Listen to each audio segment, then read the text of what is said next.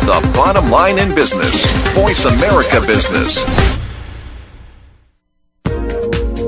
Welcome to the Money Answer Show with host Jordan Goodman. Whether you are starting out, deep into your retirement, or somewhere in between, the Money Answer Show has the know-how to help you. Now here's your host, Jordan Goodman. Welcome to the Money Answer Show. This is Jordan Goodman, your host. And my guest this hour is uh, Marvin Appel, who's written a new book called Beating the Market, Three Months at a Time, a proven investing plan everyone can use. Welcome to the show, Marvin. Thank you very much. Uh, let's be, before we get into some of the details of the different strategies you talk about in this book, give me a kind of an overview of, of how you think investors in general do with their money, and, and uh, what are some of the things that they do right and what are the th- some of the things they do wrong, and why do lots of them not end up beating the market? Well, I, I think the main reason that individuals uh, as a group lag the market is that they invest in things, whether it be individual companies or mutual funds, after the horse has left the gate. In other words, after something makes the news and it's uh, been a hot performer, then money tends to chase performance. And although that's not necessarily a bad idea at all times, as as the book discusses, uh, people just don't seem to be getting it right. So that there is, for example, the famous uh, study by Dalbar that they they've been doing for the last uh, several years, uh, where that shows that since nineteen eighty-four, the average mutual fund investor has underperformed the funds in which they invest. So it, it's not even that they may, be, may not be picking the right funds, but they're, they're picking the funds that they're that they're in at the wrong times. And, and I, I think that's that's the main problem is, is that people, even though they say they're long-term investors, in fact make short-term investment decisions uh, with less than thorough research, and uh, perhaps at times when, when emotions get the best of them. Now, one of the things you talk about in this book is that it's not that difficult. It doesn't take huge sophistication. It doesn't take a lot of time uh, to, in fact, uh, beat the market. Is that uh, what you're saying this book can deliver? Yes. And and that almost sounds counterintuitive. I mean, the, uh, the, the average person would say, oh, in order for me to do well, I've got to spend lots of time learning about these things, got a real expert, and, uh, you know, watch these things all the time. Before we get into the details, wh- why is it that you think that's not necessarily true? Well, uh, there, there is a there's a diminishing returns. In other words, that that w- the book discusses several very simple, basic, and not time uh, strategies that the individual can do for him or herself that don't require a lot of time, and that can give you a nice performance edge. Now, if if someone is inclined to spend a great deal of time or make a career of this, uh, they may well be able to refine what's in the book, as as we do in our own money management practice, and get even better results. But the point is, is that even some very basic investing ideas can go a long way. But basically involves, um, in a nutshell, uh, staying out of the stuff that's lagging and overemphasizing the areas of the market that are outperforming. And uh, you know, that, just that basic strategy, uh, whether it's applied to E T Fs or to mutual funds, has historically uh, given the individual investor a significant edge compared to just buying and holding a hypothetical index fund, which most individual investors fail to fail to match anyway. So you're saying that momentum investing, kind of not short-term but longer-term momentum investing, is the way to go? Yes. And and you, I guess you have a lot of uh, stories in this in the book as to why that is true. But why is that true? Why is it not that people are going to get into a trend after, you know, it's it's pretty well along in the tooth and, and get in near the end as opposed to the beginning of a, of a momentum trend?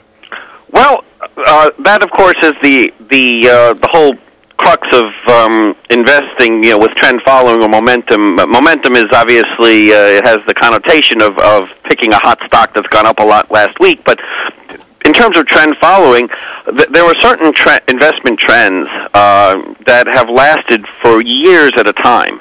And just by being on the right side of those long-term trends, uh, investors could have improved their returns uh, compared to a hypothetical whole market investment. And, and and that's the goal, is to identify potentially major long-term trends and, and to get on them in time. And and that's why it's important to have a an objective and systematic methodology rather than you, you're reading the newspaper and suddenly you come across a story that says small caps are lagging this year, and so so you decide to act on that. That that that's more random. That that's a function of when the editor chose to run that particular story rather than a systematic uh, study of how the trends that favor, for example, small caps versus large caps have run. Uh, it turns out that those that particular trend, uh, when it's been established, has lasted for years at a time. And and so there's plenty of time to get on board if you're looking for it in advance and you can recognize it in a timely enough manner, which the book shows you how to do. Now, your first chapter, and again, I'm speaking with Marvin Appel, who's written a new book called Beating the Market, uh, Three Months at a Time, a Proven Investing Plan Everyone Can Use. Uh, this is published by F T Press, uh, Financial Times Press. Uh, your first chapter is called Putting Together a Winning Investment Portfolio, and your first uh, major element in, in doing that is to uh, balance your portfolio. Tell us about what you mean by balance. Well, for, uh, as a general rule, you don't want to put too many eggs in one basket. And even though U S equities have an outstanding, long, very long-term, multi-decade record of returns and have the advantage also of a uh, high degree of liquidity so that you can get your money out when you need it, nonetheless, uh, th- there are periods of times when equities fail to fail to uh, deliver returns or when they can... when they have suffered severe losses. And, and so you, you don't want all your eggs in, in just that equity basket. And the interesting thing is that historically, if you if one had diversified an all equity, an otherwise all equity portfolio into twenty-five percent investment grade bonds over the last fifty years, you wouldn't have even earned less money than being in all equities, but you would have considerably reduced your risk. So in that sense, um, you, you want balance. You don't want all your money in just equities. You, you, most people should have some of their money in bonds as well. You don't want your all your money in just one type, uh, one area of the stock market, and you certainly don't want all your money or a preponderance of your money in, in any single company because uh, unless you have inside information, um, you, you don't know what's going to happen with that company. Even the best companies suffer uh, major hiccups at times, and uh, without, without the insight of, of really following that company as, as at the level of a professional analyst uh, or, or an, an, a, a good professional analyst, you, you just don't want to take that kind of risk. So that's balance amongst assets. And then you're saying diversification is also important, and that's more diversifying between industries within stocks. Is that what you're saying there? Yeah, yeah. Certainly you, you don't want to be in, you, you want to diversify among multiple companies. And um, actually in our money management uh, practice, we've found that diversifying between mutual funds and exchange-traded funds uh, has been a good way of um, of serving our clients because the exchange-traded funds have many advantages, but there there are several areas where mutual funds are the are the better investment selection. So you, you want to evaluate your options and choose the best ones. And then you say that uh, commodity-based investments uh, as a hedge against inflation, that seems particularly true these days where commodity-oriented stocks and funds are doing very well, whereas uh, consumers of commodities are getting hurt. So is, is this something that's always true or particularly true right now? Well, uh, it, it's a it's a difficult question. It, it, certainly not, it certainly hasn't always been true, it, and it is particularly true right now. Uh, the, the nineteen seventies were, were a great time for commodities.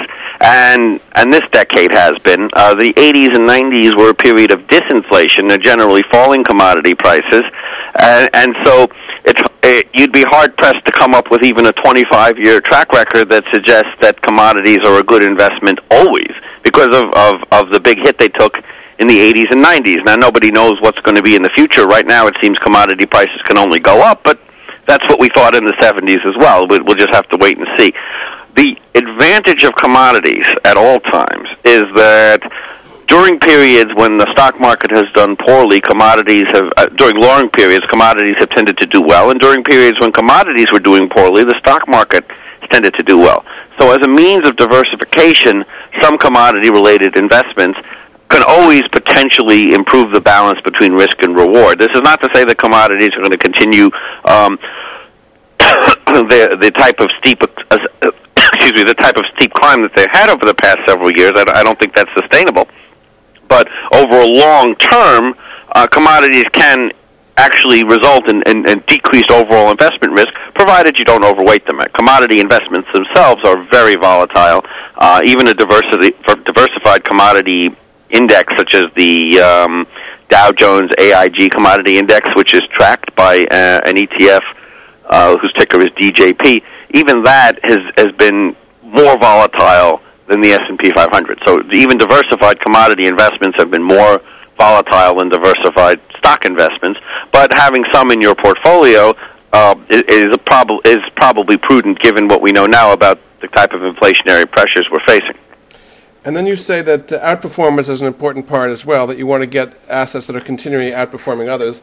And, and basically your argument is that if something's outperforming now, it's going to continue to outperform for a while. You may not be sure how long, but you kind of got to go with the winners. That's what's happening right now. Is that basically what you're saying? That's basically what we're saying, with, with the with the understanding that uh, I'm not saying, for example, picking a winning stock is the same, and, and going with it on that basis is the same thing as picking a winning style of investing, or is the same thing as picking a whole asset class that's winning. But but so we, your menu of options has to be fairly diversified. In other words, fairly broad. Each of each of each item in your menu of options should be broad. So, for example, high-yield bonds is a broad menu, is a broad investment, not the high-yield bonds from General Motors, for example, which is not a broad, which is too specific to be for most people to consider. So, broad asset classes, when they lead, continue, have tended to con- often con- uh, continue to lead for months or years at a time. You don't know in advance how long the trend is going to last, because often trends last far longer than you might project, or than you might even think is reasonable. And, and so, yes, what you said is correct. You, you look at broad asset classes, and you overemphasize those that are outperforming.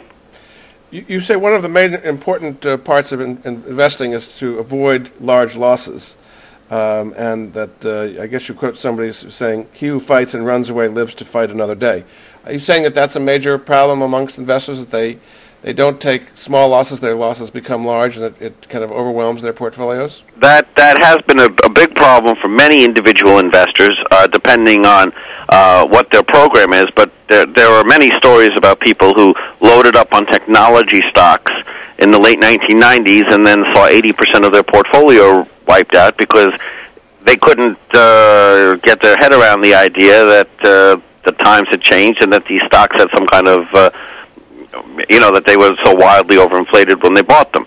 So it is important to have some kind of uh, risk limitation, and, and generally the, the overall stock market, such as the S and P five hundred, is simply too risky for the average investor. In two, between two thousand and two thousand three, the S and P five hundred lost nearly half of its value from top, top to bottom, and mo- most people can't abide that kind of risk. And, and it's easy to say in retrospect, well, you know, I'll, I'll long-term, I'll wait for it to recover, but... Uh, uh, You know, at the time, you don't know when it hits bottom that it has or that it won't go lower. And if you're drawing money on your investments, uh, you can't afford to take that kind of risk, because taking a fixed amount uh, from a shrinking investment pool just just uh, reduces your chances of ever getting back back uh, back to where you were before. So we, we actually have to take a break, Marvin. Uh, this is Jordan Gooden of the Money Answer Show, and my guest this hour is uh, Marvin Appel. He's written a new book called Beating the Market, Three Months at a Time, a proven investing plan everyone can use. And we'll be back after this.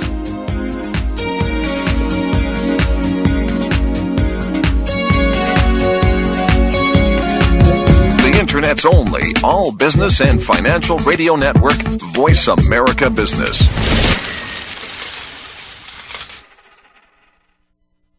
You hear business show after business show, all geared towards improving a company's bottom line. But what about your bottom line? How come no one ever talks about that? Finally, a show dedicated to the worker, The Crow Show with Paul McLaughlin, the work wonk. Heard every Wednesday at ten a.m. Pacific Time, The Crow Show is aimed specifically at the worker and their environment. From work skills and technology to dealing with bosses and coworkers, The Crow Show will give you insight on how to survive and prosper in today's workplace. The Crow Show with Paul McLaughlin, the work wonk. Heard every Wednesday at ten a.m. Pacific Time, right here on the Bottom Line of Business Talk, Voice America Business. Why is Pepsi cooler than Coke? Why are iPods so popular? In two thousand five, how can you launch a successful brand? Want to know? Learn about the fascinating and intriguing world of graphic design and branding on Design Matters with Debbie Millman. Every Friday at twelve Pacific Standard Time, Debbie Millman will provide you with a provocative look into the stimulating world of design as it intersects with contemporary culture. Hear what the experts have to say about creating, maintaining, and launching a brand in today's challenging marketplace. Join us every Friday at twelve Pacific Standard Time for Design Matters with Debbie Millman, right here on the Bottom Line in Business Talk, Voice America Business.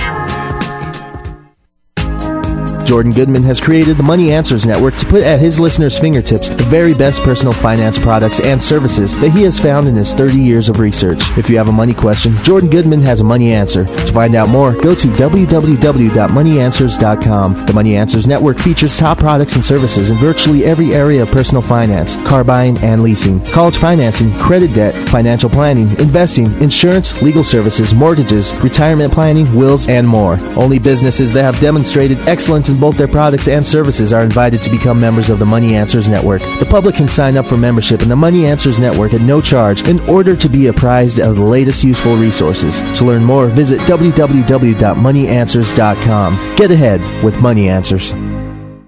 The Internet's only all business and financial radio network, Voice America Business.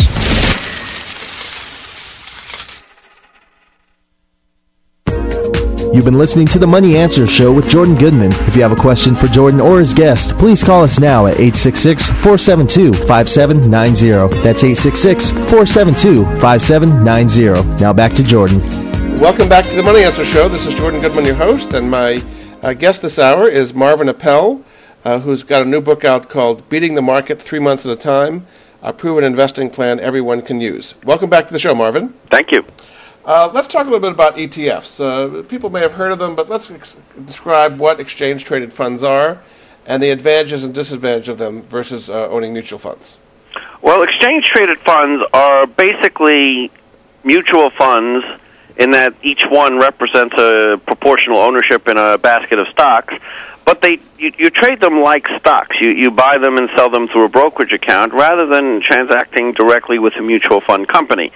And that may, that may sound like a minor distinction, uh, but or, or, or just a matter of tech, uh, technical distinction, but there are some important practical differences.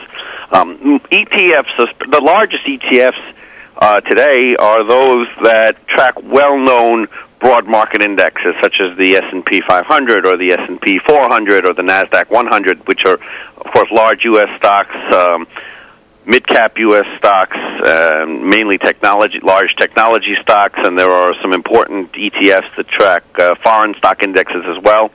Um, so when you're buying an E T F, you're, you're basically buying an index fund, and that means a couple of things. First, it means that the expenses you would that, that your listeners would bear in, in holding such a such an investment over a long-term period of many years, say, is going to be less than that of the vast majority of available traditional mutual funds. So, because for they example, do less trading. Is that the idea? I'm sorry? They're doing less trading. Well, no, I'm not saying that at all. I'm saying if they don't trade, if your investor is is suggest, if your listener wants to buy and hold, for example, an international mutual fund for five years. And, and chooses to do it through through an exchange-traded fund, such as the one with ticker E F A, uh, that's an iShares offering that tracks non-U, non-North American developed country stocks, for example, mainly Western Europe and Japan. Uh, holding that for five years, the underlying expenses of the E T F are going to be uh, under half a percent a year, whereas most international equity mutual funds charge their shareholders more than a percent a year on average. So over the years, if you're not trading an E T F, if you're buying and holding it, you're getting the advantage. One of the main advantages of index funds, which is lower costs.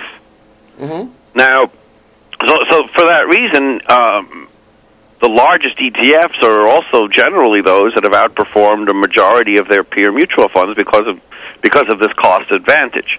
Uh, the other thing, though, on the other side of the spectrum is if you want if you want to be an active trader, uh, E T Fs are also an excellent option because mutual funds uh, generally restrict the frequency with which you can buy and sell them.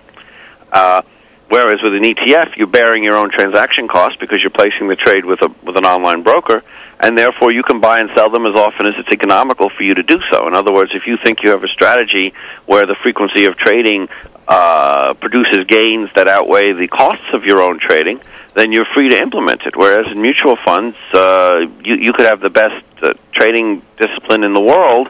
A mutual fund won't let you execute it. They, they will restrict uh, how much, how frequently you can trade. Some funds are liberal and will let you trade within a week. Others make you hold for months or years even. So uh, E T Fs are great for active traders. And and they're also good for people who want to establish a, a position and, and hold them for, for many years, although there are some low-cost index funds, such as many offered by Vanguard, that are competitive with E T Fs for that purpose. Uh, the disadvantage with E T Fs is that you have to pay your own brokerage costs. So if your listener, uh, if one of your listeners, for example, wants to add one hundred dollars from every paycheck to his or her stock market portfolio, an E T F would be a bad way to do that because he'd have to pay a brokerage commission for every one hundred dollars investment. Mm-hmm. Whereas if you just added one hundred dollars per paycheck to a mutual fund, uh, that wouldn't cost you anything in transaction costs. So for, for people who want to make frequent small contributions to their savings, uh, E T Fs are not the bo- not the way to go. But for people who want to be active traders, or for or for some people who want to be very long-term, multi-year holders, uh, E T Fs can be quite good. Now, I'm not talking about the, the earlier E T Fs, such as those uh, the S P D R spiders, or the uh, many of them offered by iShares. Some of the new newer E T Fs are more exotic. Uh, Some of them are more specialized uh, than available mutual funds, and, and that can be a good thing. And an example, which we were just discussing, is in the commodity space, where the selection of available commodity E T Fs is greater than the selection of available mutual funds for commodity investors. Now, as I said, individual commodity sectors can be extremely volatile, and they may not be for everyone. But if, for example, you have a p- position uh, on agricultural commodities or on energy, uh, you can implement that much more efficiently using available E T Fs than you can using available mutual funds. So, so there is some selection advantage to E T Fs. On the other hand, there are certain uh, fund managers that are exceptionally good, uh, that deviate from any particular market index. Uh, they they use their own judgment. They they defy handy characterization. And some of those people, uh, of course, you can't, can't mimic that by buying an E T F. So you have to know your options. You have to know why you're buying something. But but E T Fs as a group are competitive in terms of their benefits with the majority of available mutual funds. You have a list at the end of Chapter two uh, in your book, uh, Beating the Market, of some of your favorite uh, E T Fs. Why don't you mention, by category, some of the E T Fs that you think are, are worth going into these days? Okay, uh, I like. Um, I, I certainly like uh, the uh, emerging markets as a, as a long-term investment option. Again, the, the emerging markets have the advantage uh, shared that they share with commodities, and that, and that they haven't historically been that well correlated with our own market. So, even though emerging market countries have had periods where their stock markets have lagged ours, and you can't be certain what's going to be happening in the next six months or a year, Uh, it is a fair bet, I believe, that emerging markets will continue to zig while our markets zag to a significant extent, and therefore including them in your in your market portfolio uh, is is likely to improve the balance between risk and reward overall.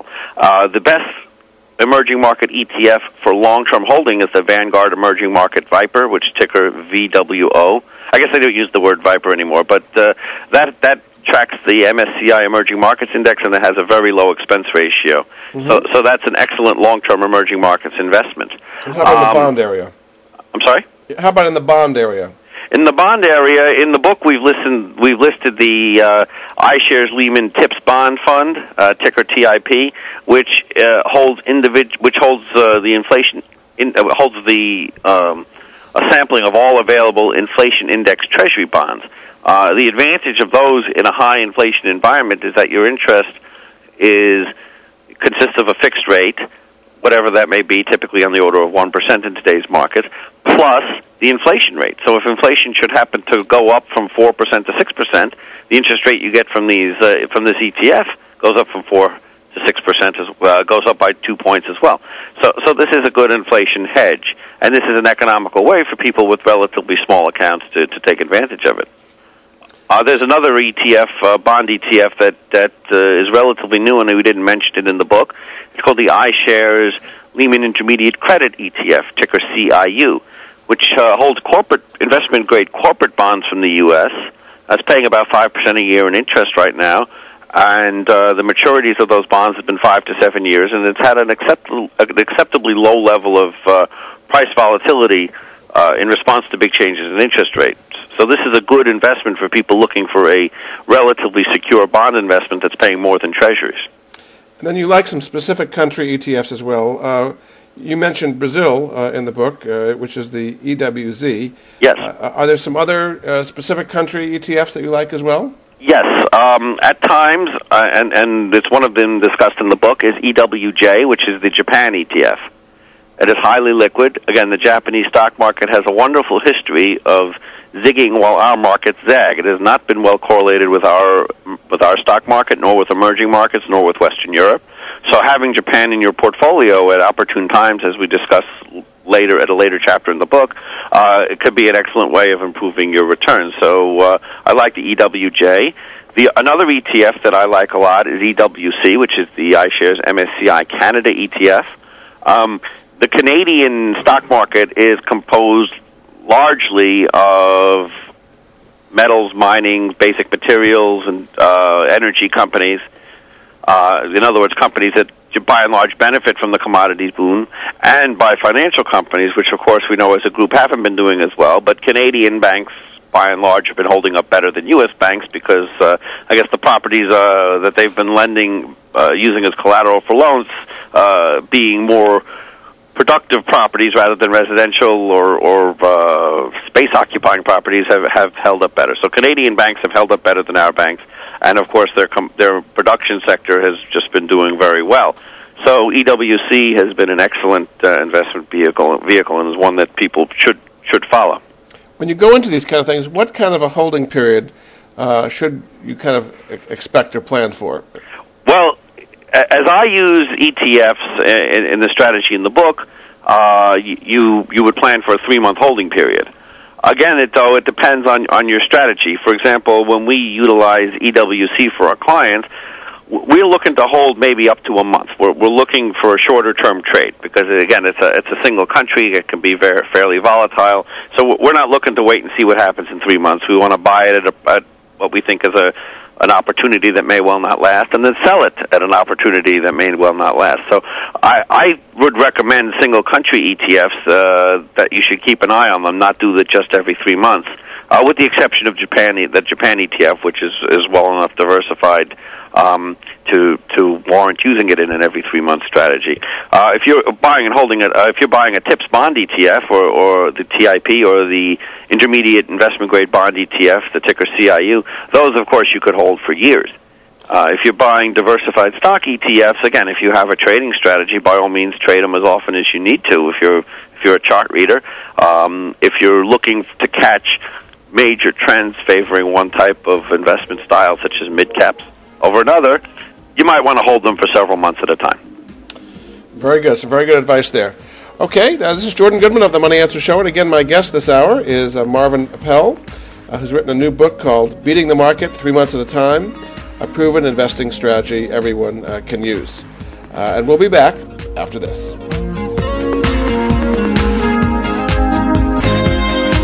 The bottom line in business. Voice America Business. Tune in every Tuesday at eight a.m. Pacific Time for The Growth Strategist with Aldana Ambler. On the show, Aldana and some of today's top business professionals will discuss some of today's most pressing business issues that hold you, the business owner, back.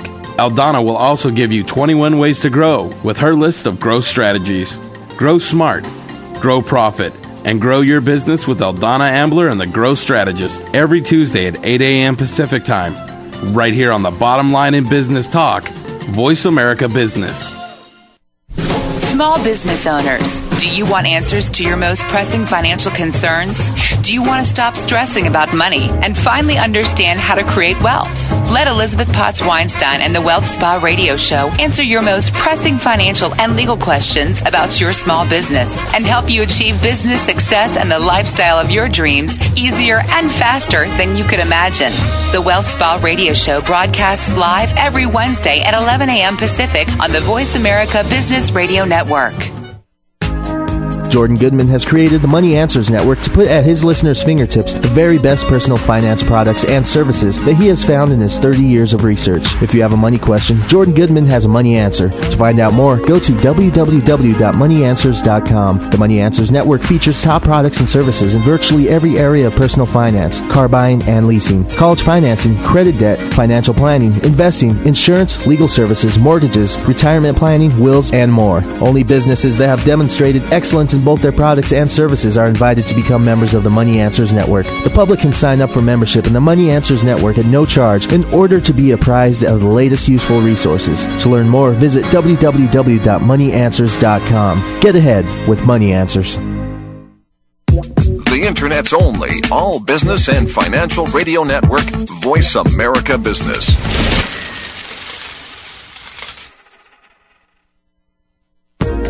You've been listening to The Money Answer Show with Jordan Goodman. If you have a question for Jordan or his guest, please call us now at eight six six, four seven two, five seven nine zero. That's eight six six, four seven two, five seven nine zero. Now back to Jordan. Welcome back to The Money Answer Show. This is Jordan Goodman, your host, and my guest this hour is Marvin Appel, uh, who's got a new book out called Beating the Market, Three Months at a Time, a proven investing plan everyone can use. Welcome back to the show, Marvin. Thank you. Uh, you were talking about three months. Uh, I want to be clear on that. You were saying uh, that, for example, where you have E T Fs, you want to evaluate it. Is, are you saying every time you get a quarterly statement, you should see if it's doing well or not, and then that's the time to make a decision whether to hold it or not? Is that why you say three months? No, actually, there's a very specific strategy that uh, that that uh, when you select from a menu of E T Fs, um, you can uh, you, you should reevaluate th- that particular portfolio every three months at the end of the quarter. Not wait for your quarterly statements. You really should be proactive on the on the last day of the quarter or the day after, and figure out what your E T Fs have returned, and then place the trade to to re- reallocate your portfolio if if required. So do you have a benchmark that you're expecting it to do, or you're looking at it compared to other E T Fs? I'm not sure exactly what you do at the end of the quarter. Oh, okay, yeah, no, the strategy is very specific. There there are two menus of E T Fs. There is an international menu, which consists of emerging markets, uh, such as the V W O that we mentioned, uh, the uh, that of Japan, that is E W J that we've already mentioned, and of other developed countries, foreign stocks, the the I E V from Western Europe, for example. Mm-hmm. Okay, and you each every three months, at the end of each quarter, you evaluate the total return for each of those three E T Fs so, that represent three areas of the world's markets that have been uh, distinct from each other in terms of their investment trends. Uh, again, Japan, emerging markets, and Western Europe. And you choose whichever one of those three for the next quarter based on which one did best the last quarter. So, for example, as of March thirty-first, two thousand eight, Japan was the best of those three for that first quarter. So the system would have you holding Japan as your international E T F allocation for the second quarter. Now, on, and so far that's working out fine. Now, on June thirtieth, we'll reevaluate each of those three areas and uh, the E T Fs that represent each of those three areas, and whichever one's the best is the one we will hold for the third quarter. And, and how do you get the information to know how they've done at the end of the quarter? Uh, there are several ways you can do it. Uh, the most straightforward way is, for example, to go onto Yahoo Finance. Um, that, that's timely, uh, or to go to the or to go to the website uh, provider for the E T F provider, which is w w w dot i shares dot com, and you can look up the E T F, and they'll give you the uh, the court the quarterly performance. Or if you if you go to Yahoo Finance, you can get the actual prices at the beginning and the end of the quarter, but then you should also go to the i shares dot com to see if there were any distributions made during the quarter that would affect the total return calculation that you have to make. So that's why you're saying it doesn't take that much time, because basically you look pretty much once a quarter at these kind of things. You don't exactly. have to bother yourself with day-to-day fluctuations. That's exactly right. Yeah. Okay. Uh, now you talk a lot about, uh, you have a chapter on special bond Uh, opportunities. Mm-hmm. Um, particularly, let's talk about international uh, bonds. Uh, now, you have the U S dollar has been falling pretty sharply against uh, major currencies. Um, is is that one of the main reasons why you wanted to get into international bonds today as a dollar play? Uh, basically, yes. Uh, there are some countries uh, where where the bonds pay higher interest, where, where the interest rates are attractive, but by and large, it's the, the big returns from international bonds has been a, a dollar play, a play on weakening U S dollar. And so you think that's going to continue?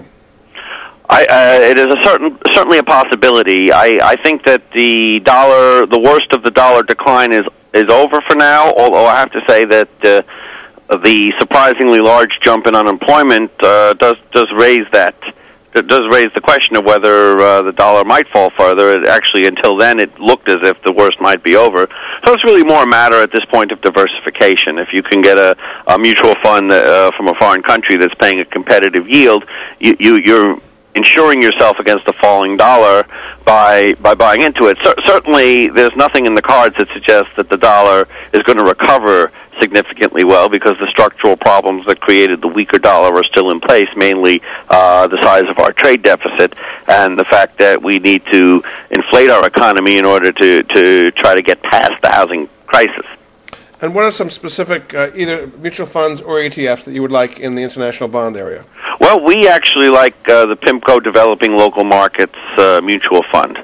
Uh, that, that's been that's been very good in our in our uh, in our portfolio. That that's the best one I'll recommend right now. Okay, and what's the symbol for that one? Oh, let me look that up. P, I think it's P L M P L M P L M D X. Uh-huh. Very good. Okay, so that's in the international area. And then you do say that uh, municipal bonds make a lot of sense uh, because of the tax-free nature of them. Now, that, that market has changed a lot. I mean, even recently, uh, the triple A ratings of uh, M B I A and AMBAC backing municipal bonds was, was downgraded. Right. Does that affect your view on municipal bonds and, and bond funds? Well, it certainly affects my view in the sense that I don't recommend buying insured bonds. Because not, instead of buying instead of buying the risk of the municipality, you're, you're buying the risk of the bond insurer, and that, that's the insurance is supposed to give you peace of mind. And now, in fact, it would appear that the, the risk of the insurer is greater than the risk of the municipality. So, I, I would say that the, the way I would approach municipal bonds is w- when there's a yield that you find attractive enough. In a highly rated bond, that preferably a general obligation bond, uh, one that's backed by by all tax revenues rather than those con, con, uh, confined to a specific municipal project, uh, then you can go ahead and buy it uh, with, with a reasonable degree of confidence. I, I don't like to buy anything that's that carries below an A rating because there is a chance that the U S economy will slip into recession. I, I don't expect such a thing to happen until next year, and I don't expect it to be a very severe one. But but uh, certainly local tax revenues could go down in the next year. So I, I would say you be patient. You decide how much interest you need to meet your finance goals, and you, and you could buy um, individual municipal bonds with an A rating or better. Uh, the other thing you could do is there's a uh, fund called the Nuveen High Yield Tax Exempt. Uh, the ticker is N H M A X, and that is a um, th- that that bond fund actually has had a bit of had a big sell off into March and is now stabilized and is paying about five percent a year in tax free interest. Uh, there is some risk in that, but it is a nice level of tax free interest. It is something to include in your bond port in your municipal bond portfolio. What tax bracket do you think you should be in before you get into municipal bonds? Where bonds are trading today? Um. I, I think that you have to be in a thirty percent tax bracket at least. Uh, mm-hmm. The competition for municipal bonds is not treasuries, it's corporates. Yeah. And and investment-grade corporate bond funds um, are, are paying, or, or the, the better E T Fs such as the C I U that I mentioned, are paying in the five percent area. Municipal bonds are paying in the three point five percent uh, in the three point five percent area until you go way out twenty-year maturity or more. So, so you, you really should be in the thirty percent tax bracket before you consider municipal bonds uh, on an after-tax basis. But, of course, uh, you know, that's something you evaluate on, on your own. And, and be careful not to buy private activity bonds that that, that uh, do not protect you from the alternative minimum tax. Mm-hmm. The other area you talked about in the book, and again, I'm speaking with uh, Marvin Appel, who's written a book called Beating the Market, Three Months at a Time. You have a whole section on the junk bond market, what you call treasure in the junkyard, uh, how to tame high-yield bonds. Uh, what are some of the pros and cons of getting into high-yield bonds in today's market? Okay, well, the, the the pro, which has always been a pro, is that the yields are better than available in other kinds of bonds. And and that's certainly true now. The the um, the, the whole credit crisis uh, depressed the high-yield bond market. People started worrying about credit risk, and as a result, uh, high-yield bond, bond yields uh, were elevated relative to the alternative. So yield is the best advantage. Uh, when you, if you do go into the high-yield bond market, I think it's imperative to, to utilize a diversified mutual fund. There is a high-yield bond E T F, but it's much more vol- has much more short-term price volatility than do uh, high-yield bond mutual funds. And and since the typical holding period for high-yield bond mutual funds is from weeks to months, Uh, it's not necessary to, to, to be in a vehicle that allows you to do short-term trading, especially when there's elevated short-term price volatility. So you should use high-yield bond mutual funds. They're, they're typically paying over seven percent a year now, uh, roughly two percent higher than comparable investment-grade bond, uh, investment-grade bonds. So uh, high-yield bond mutual funds are excellent. And what would be uh, some of your favorite uh, high-yield bond funds? Uh, well, again, uh, I reviewed, uh, we, we looked at a large number of them, more than two dozen of them in the book. Uh, the ones that, that are my favorite include the Northeast Investors Trust, and um, Vanguard's High Yield Bond Fund is excellent for people who don't want to trade. Uh, we do recommend trading, by the way, in which case I don't think Vanguard would be for you because they have the one-year holding period minimum. But if you ha- if you want to be in the high-yield bond space and you want to just buy something and forget it, the Vanguard is a good choice. And uh, Lord Abbott bond debenture, ticker L B N D X, uh, has also had an excellent track record. So, so, so those are those are my favorite high-yield bond funds. So, in the current credit environment, where the credit crunch seems to be intensifying, not getting less. Uh, are you not concerned about uh, default rates going up, or, or you think it's already priced into the, the current prices and yields of the funds? Well, uh, that's a very good question. Uh, the, the high-yield bond fund market is behaving in, uh, as if we're, we're out of the woods for now. Yeah. Uh, now, I have to say that the default rate on high-yield bond funds historically has been in the three to five percent area, which is to say that by dollar value at issue, three to five percent of existing high-yield bond funds default each year, have defaulted each year on average over the past twenty-five years or so. And looking back over the past year, the default rate is still under one percent. Right? The U S economy has not slipped into recession. The, the growth rate is anemic but still positive. And, and so uh, I, I would be very surprised if we escaped this whole credit crunch without so much as a spike in the default rate of high-yield bonds. So this is not a time when I would recommend buying and holding a high-yield bond fund. On the other hand, right now the prices are reasonably stable. They're paying seven percent. And and for our clients, we have a discipline of uh, selling them when, when the trend turns unfavorable. The book also presents a uh, discipline. It's a, it's a very simplified system from what we use for our own clients, but it's an effective one in getting you out of the major declines in the high-yield bond markets that have occurred every three to four years on average. And and that is simply, again, if a high-yield bond fund you're in has a negative quarter, stay out of it. So if you buy a high-yield bond fund, uh, if you evaluate your high-yield bond fund on June thirtieth, see if it had a positive quarter, which I think will be the case. You can buy it for the third quarter and reevaluate on September thirtieth. If it's at a loss, you sell it and stay in cash for the next quarter. But if it's at a gain, you, you keep it and let it ride. And and that's such a simple system, but the reason why it's worked is that the major declines in high-yield bond funds have unfolded over periods of several months. It's not like a market crash where you wake up one day and, and suddenly the, the market's fallen off a cliff. In fact, these things build for, for weeks and months ahead of the actual steep sell-off, and, and so it's given you time to avoid the really bad bear markets that have occurred every several years to the high-yield bond market. So I wouldn't I wouldn't take a buy-and-hold position now. I'd wait until after the recession ends, uh, which means you might have to wait another year, but if you're going to watch your investments every quarter, as we show you how to do in the book, you could certainly uh, look to take a high-yield bond investment on June thirtieth and start with the system at that point, reevaluating every three months. Very good. Very good advice there.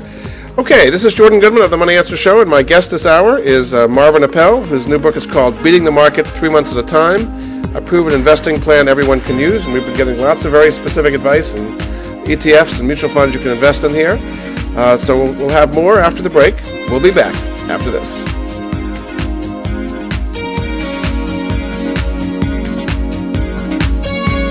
The bottom line in business. Voice America Business. Jordan Goodman has created the Money Answers Network to put at his listeners' fingertips the very best personal finance products and services that he has found in his thirty years of research. If you have a money question, Jordan Goodman has a money answer. To find out more, go to w w w dot money answers dot com. The Money Answers Network features top products and services in virtually every area of personal finance, car buying and leasing, college financing, credit debt, financial planning, investing, insurance, legal services, mortgages, retirement planning, wills, and more. Only businesses that have demonstrated excellence in both their products and services are invited to become members of the Money Answers Network. The public can sign up for membership in the Money Answers Network at no charge in order to be apprised of the latest useful resources. To learn more, visit w w w dot money answers dot com. Get ahead with Money Answers. Achieve total wealth management. Listen to Three-Dimensional Wealth with Rory Diefendorf every Monday at two p.m. Pacific, five Eastern, right here on Voice America Business. Three-Dimensional Wealth is a show dedicated to teaching you a value-based approach to comprehensive wealth management through practical strategies and expert advice. Take your first step down the road to financial independence. Listen to Three-Dimensional Wealth with Rory Diefendorf, Mondays at two p.m. Pacific, five Eastern, here on the Bottom Line in Business Talk, Voice America Business. Why is Pepsi cooler than Coke? Why are iPods so popular? In two thousand five, how can you launch a successful brand? Want to know? Learn about the fascinating and intriguing world of graphic design and branding on Design Matters with Debbie Millman. Every Friday at twelve Pacific Standard Time, Debbie Millman will provide you with a provocative look into the stimulating world of design as it intersects with contemporary culture. Hear what the experts have to say about creating, maintaining, and launching a brand in today's challenging marketplace. Join us every Friday at twelve Pacific Standard Time for Design Matters with Debbie Millman, right here on the Bottom Line in Business Talk, Voice America Business. The Bottom Line in Business, Voice America Business. You've been listening to The Money Answer Show with Jordan Goodman. If you have a question for Jordan or his guest, please call us now at eight six six, four seven two, five seven nine zero. That's eight six six, four seven two, five seven nine zero. Now back to Jordan. Welcome back to The Money Answer Show. This is your host, Jordan Goodman, and my guest this hour is Marvin Appel, uh, who is an investment advisor and author of a new book called Beating the Market, Three Months at a Time, a proven investing plan everyone can use. Welcome back to the last segment, Marvin. Thank you very much. Uh, we want to tell people about uh, your website and how they can find out more about uh, both your book and, and the services you provide. Yes, well, thank you. Your listeners, if they're interested, can visit us at w w w dot appel asset, that's A P P E L A S S E T, dot com. And they can get the book there as well, is that right? Uh, yes, uh, we have a link to amazon dot com, which is really the best place to order it, but uh, certainly it's uh, they can visit our website uh, for, for order and order it there as well. Uh, tell us a little bit about the investment services you provide. Uh, what is your minimum investment, and you know, what kind of returns have you provided to, to your clients compared to the averages?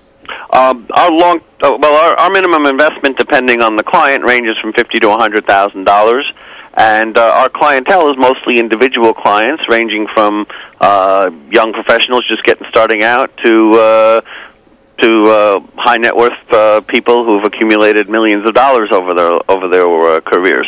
And uh, our investment approaches are similar in spirit to what we discuss in the book, although much require much more uh, hands-on uh, tracking of the market and what our clients are holding. But basically, the idea is to control risk and to emphasize those areas of the of our clients, uh, those areas of the market for our clients that, that have the best profit potential. So we're all about maximizing the balance between risk and return, about protecting our clients from the most severe market declines, and about uh, taking advantage of opportunities, uh, investment opportunities when they arise. And do you have like an aggressive, moderate, and conservative portfolio, or how do you offer it? Yes, basically that's it. Most of our clients uh, fall into what I would call a moderate type of portfolio, which is roughly twenty-five percent in income-oriented investments, including high-yield bond funds and, and international bond funds, as we've discussed, and about seventy-five percent in a variety of uh, equity mutual funds and exchange-traded funds uh, that we utilize over different timescales. Some mutual funds have been so exceptional in terms of protecting shareholders during bear markets that we're willing to hold them for years at a time. Uh, most mutual funds we hold for a typical period of about six months. And exchange-traded funds we utilize for shorter-term trading, trading uh, where the typical holding period might be closer to a month. And if the market environment turns risky, we can use that. We can sell those E T Fs and raise cash to protect our clients from what might be a coming market decline. And if market conditions improve, we can reinvest the cash in whichever E T F looks most opportune at the moment. And what kind of returns have you provided against various benchmarks? Well, our, our long-term, the, the oldest audited program that we have uh, has returned thirteen percent a year net of fees since nineteen seventy-nine. And that's slightly better than the S and P five hundred has done over that period, but we've done so with considerably less risk. And and how about the aggressive and the conservative portfolio? What kind of returns, even though you might not have as long a track record on those? Well, I, I think the uh, being aggressive can add about two percent a year to, to your investment returns, potentially. It can't guarantee, of course, anything for the future. Uh, and, and a slight increase in risk, too, as well. Uh, and the conservative portfolio, I think it's reasonable to uh, well, as I historically, the returns have been probably in about the eight or nine percent a year area. Uh, interest rates a little lower now. Looking ahead, I would estimate uh, the seven to eight percent a year might be achievable. Again, can't guarantee anything. Yeah. Okay, one of the last chapters you have um, in Beating the Market is uh, Don't Let Them Blow You Off the Planet, is the way you call it. So tell us a little bit about the, the baby boom as they're entering their retirement years and, and what kind of strategies they should be uh, taking advantage of here. Well, of course, the, the pro- I mean, I'm at the tail end of the baby boom. Uh, the, the problem is, uh, from, from a demographic and economical point of view, is that uh, the, the, there was a big increase in birth rate right after World War Two, and, and the, the, that cohort of population born starting in nineteen forty-five is is now just getting up to retirement, towards retirement age. They're in their early sixties, and the the implications are that uh, that's a big uh, big cohort of the population that's going to age all you know in a relatively uh, concentrated period, thereby uh, creating a, a big demand for medical services, the cost of which has outstripped inflation very consistently, and uh, um, also a big demand for retirement income, because as people retire, uh, as this big cohort retires, they're going to uh, claim their Social Security benefits, and uh, the relatively fewer workers will be remaining behind them to, to support the sec- Social Security Trust Fund. So, so that that's, those are the problems that, that the government and society and individual retirees all face, is that everyone's going to be headed towards the exit at the same time. So what do you mean, don't let them blow you off the planet by that?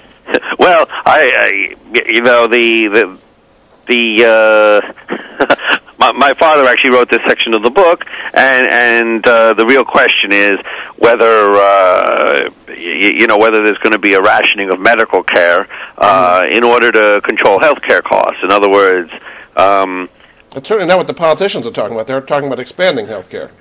Well, they are talking about that now, and uh, the, the real question is what, whether uh, what's going to force them to change their tune. But but certainly, medical care cannot the, the outlays for medical care cannot increase faster than the growth rate of the economy indefinitely. Right? At some point. Um, You know, it's, it's, because if they did, then then at, at some point in the future, the entire economy would be devoted to, to providing medical care and nothing to actually producing anything else. So, at some point, the cost of medical care, if current trends continue or extrapolated into the future, will overwhelm the economy's ability to support it, and that that that's a, a foregone conclusion. I don't think anyone really believes that current trends are sustainable. The question is what to do about that, and uh, unfortunately, there there's no easy alternative. Well, your uh, solution is to have people invest well, so they're going to be able to fund their own health care and other. Well, that's exactly it. Is is that if you accept the, the notion that the government is going to have to ration health care or, or or pull the plug on some of the insurance plans or limit the benefits, the things that they'll cover, and and you want more than that. You, you're going to have to pay out of your own pocket, and, and so that's an important thing for people to consider. Um, I recently read a study that uh, showed that uh, a retiring person can expect a lifetime out-of-pocket medical care of a quarter million dollars. I mean, that between the co-payments and uncovered services and whatever Medigap insurance policies you buy and long-term care insurance, et cetera, et cetera, you might need to come up with a quarter million dollars during the course of your retirement just to meet your out-of-pocket medical expenses. And and that's only going to get worse. So it's very important for people to, to plan on that and uh, invest and save accordingly. Now, your last chapter is called uh, Maybe the Politicians Can't Do It, uh, But You Can, which is to plan and carry out a long-term financial program. How is it that individuals can do something that the government doesn't seem to be capable of doing? Well, uh, because... Uh, The government uh, operates in terms of the election cycle, and and uh, the, the people in office now, s- since there is no handy solution to the Social Security to, to the demands that are going to be made on Social Security or on the Medicare trust funds, uh, politicians would prefer to just leave that for the next next administration to deal with. Uh, individuals, though, don't have to take that attitude, although many of us do.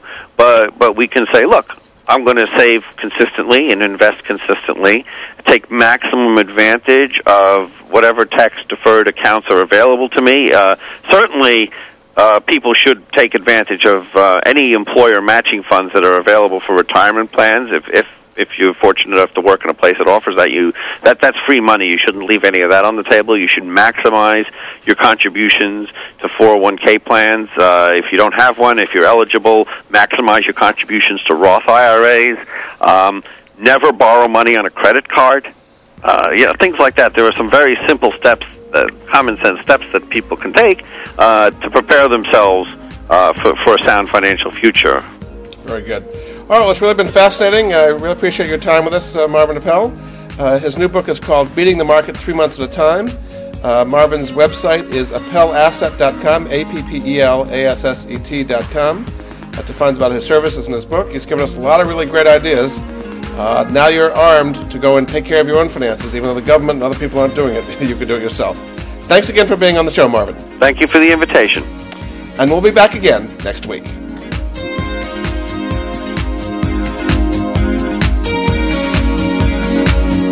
Thank you for joining Jordan Goodman and the Money Answer Show. If you have a question for Jordan, please visit his website at w w w dot money answers dot com. And be sure to tune in every Monday at twelve p.m. Pacific Standard Time right here on Voice America Business.